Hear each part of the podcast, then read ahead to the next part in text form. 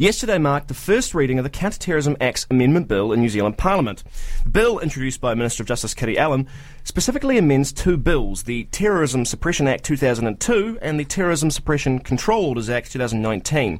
This is the latest effort at strengthening Aotearoa New Zealand's ability to respond to terrorism in response to the Christchurch mosque terror, terror attacks in March 2019. Speaking to us today about the bill is uh, Professor Richard Jackson of the National Centre for Peace and Conflict Studies. Kia ora, Professor. Kia ora. What would the amendment bill actually do? So there's, um, well, first of all, uh, we should say that this is contextualized um, in terms of uh, the uh, counterterrorism legislation bill that came in late last year. So that bill late last year and this bill this year are both um, part of a broader, le- broader legislative effort to try and strengthen um, New Zealand's counterterrorism laws, uh, mostly justified in response to the um, Royal Commission. So last year's bill expanded the definition of terrorism, uh, gave um, the security services wider leeway to conduct warrantless um, surveillance, um, and uh, yeah, uh, criminalized what we call the intent to commit a terrorist attack. So acts preparatory to terrorism became became criminalized.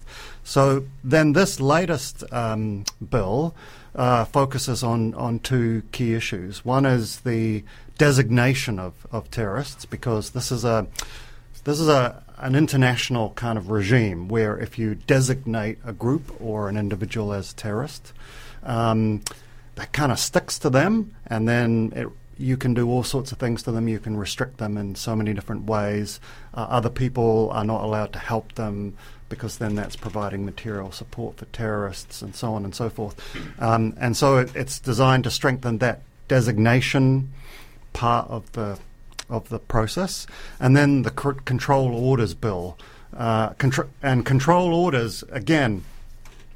I guess they're, they're kind of similar to designation, but they're about uh, controlling people's um, yeah lives, basically their ability to, to, where they live and and their ability to work and move and and restricting their yeah th- their ability to do stuff right, um, and so the control orders and the um, and the designation are both being strengthened.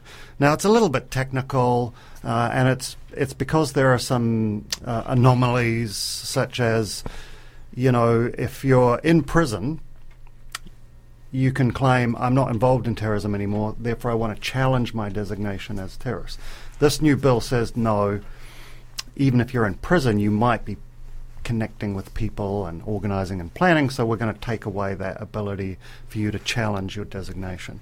There's a few sort of things like that. So I'm going to build on the idea that control orders for a second there, because obviously in in in listeners will be able to identify in what you're saying that there is a balance between the need for national security and the, and the, safety of communities versus the kind of idea of, of civil liberties. So, what kind of restrictions do we have, and, and how does how does this work in a way that, you know, obviously we, we, we as you know regular citizens you know maintain our civil liberties, but there is how does that balance work with the need for, as you say, stuff like warrantless warrantless searches and and identifying targets in a way that obviously doesn't tip them off and doesn't actually weaken the you know the safety and security of those communities. How do we, how do we balance that?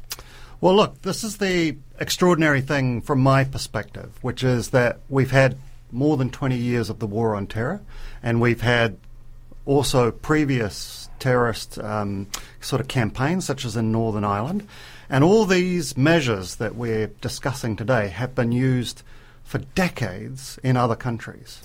Now, what's extraordinary about this is that there's tons of research which shows not only do these measures don't actually work, there's, there's, there's no evidence that they actually reduce terrorism or prevent acts of terrorism. No government can come out and say, look, here's a body of evidence.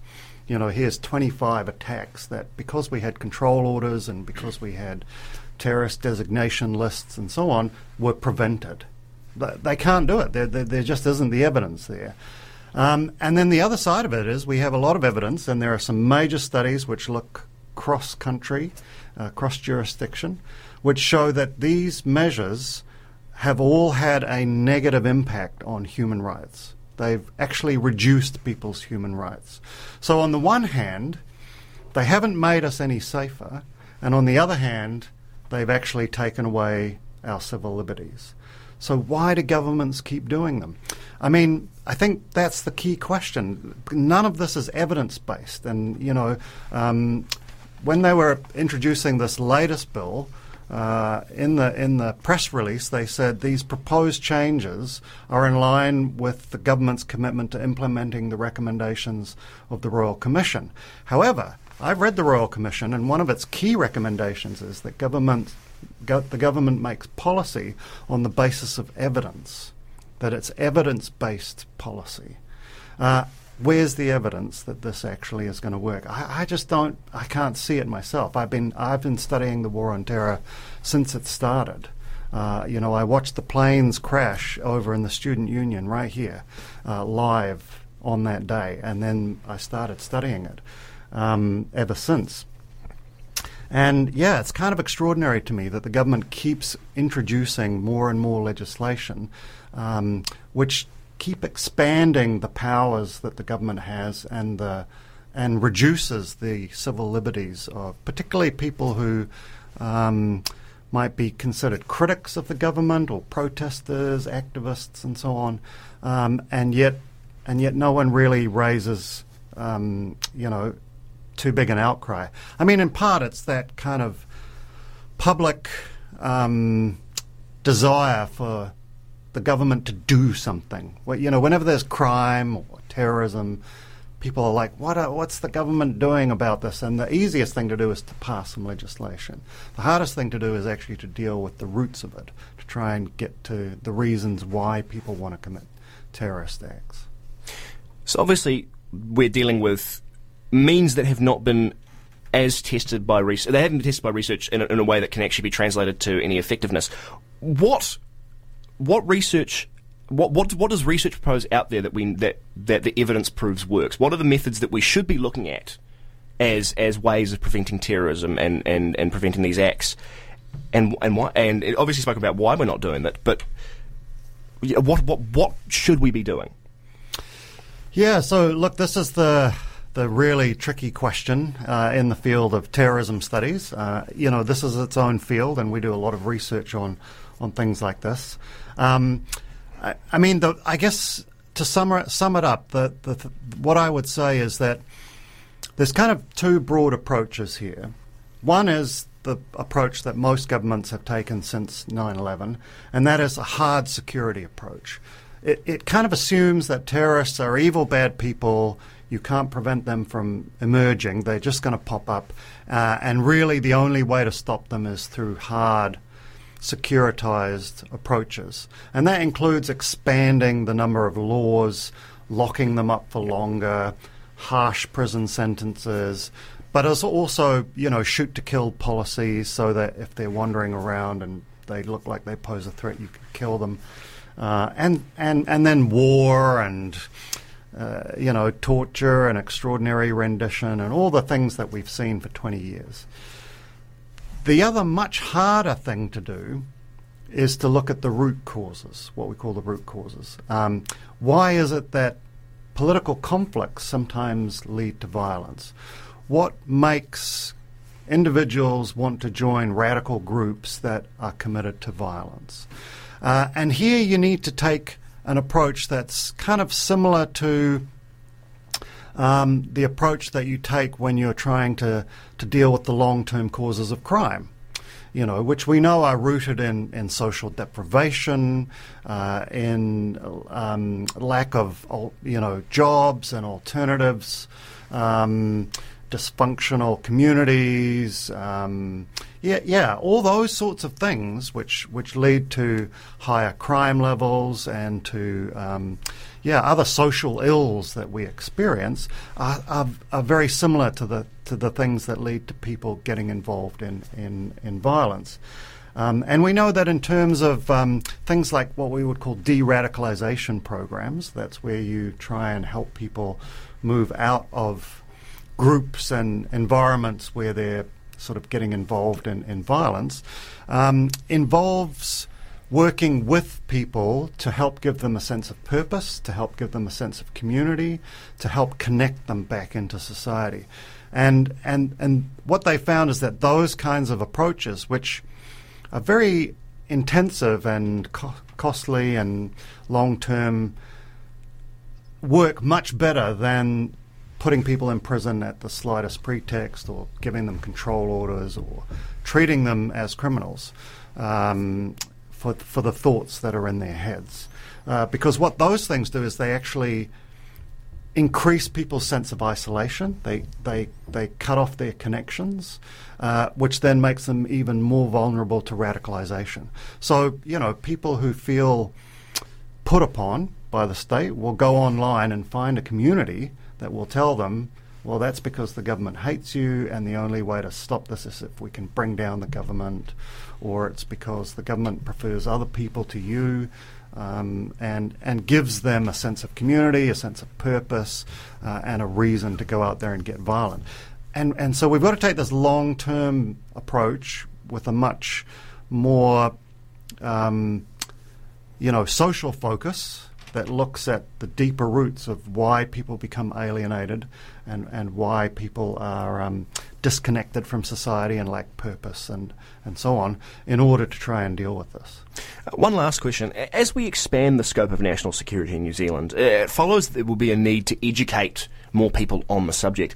What does counterterrorism education look like in Aotearoa, New Zealand, and how is this likely to change in the coming years? Well, um, I mean, I, I, would say, first of all, that um, there's very little education. I mean, you know, this is a, a complaint that academics have. Uh, not just in the national security area, but more broadly, that a lot of the research that we do doesn't actually get well transmitted to the, the policy process. Um, I kind of think that the pandemic has has provided a, a, kind of an opening, a cognitive opening, if you might, if you want to call it that.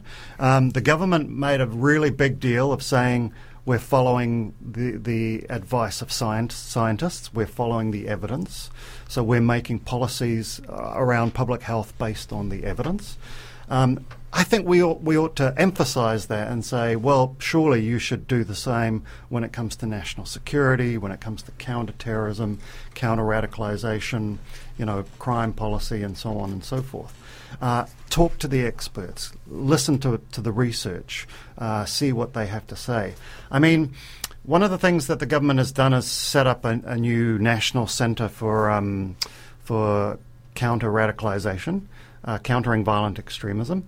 Um, and there's a possibility that through that process, there might be a way of translating um, more of the research that's being done in this area to the, the relevant government departments, also to politicians to help them um, make their uh, decisions.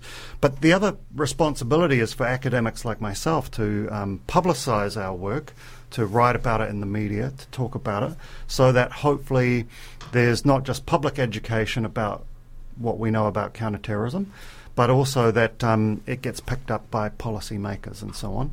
But yeah, really, I, I think in New Zealand we need a much better um, process whereby academics can actually talk to the, the policymakers um, and share what they found so that, that the government can make uh, more evidence based um, decisions. Because I think, you know, particularly this piece of legislation and the previous one last year, which I also wrote in the media about, neither of which to me seem to be based on the evidence. And there's no evidence that they're really going to work.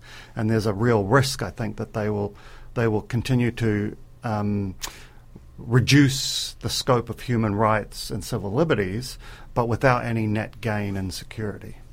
That was a Radio One 91 FM podcast. You can find more of them at r1.co.nz forward slash podcast.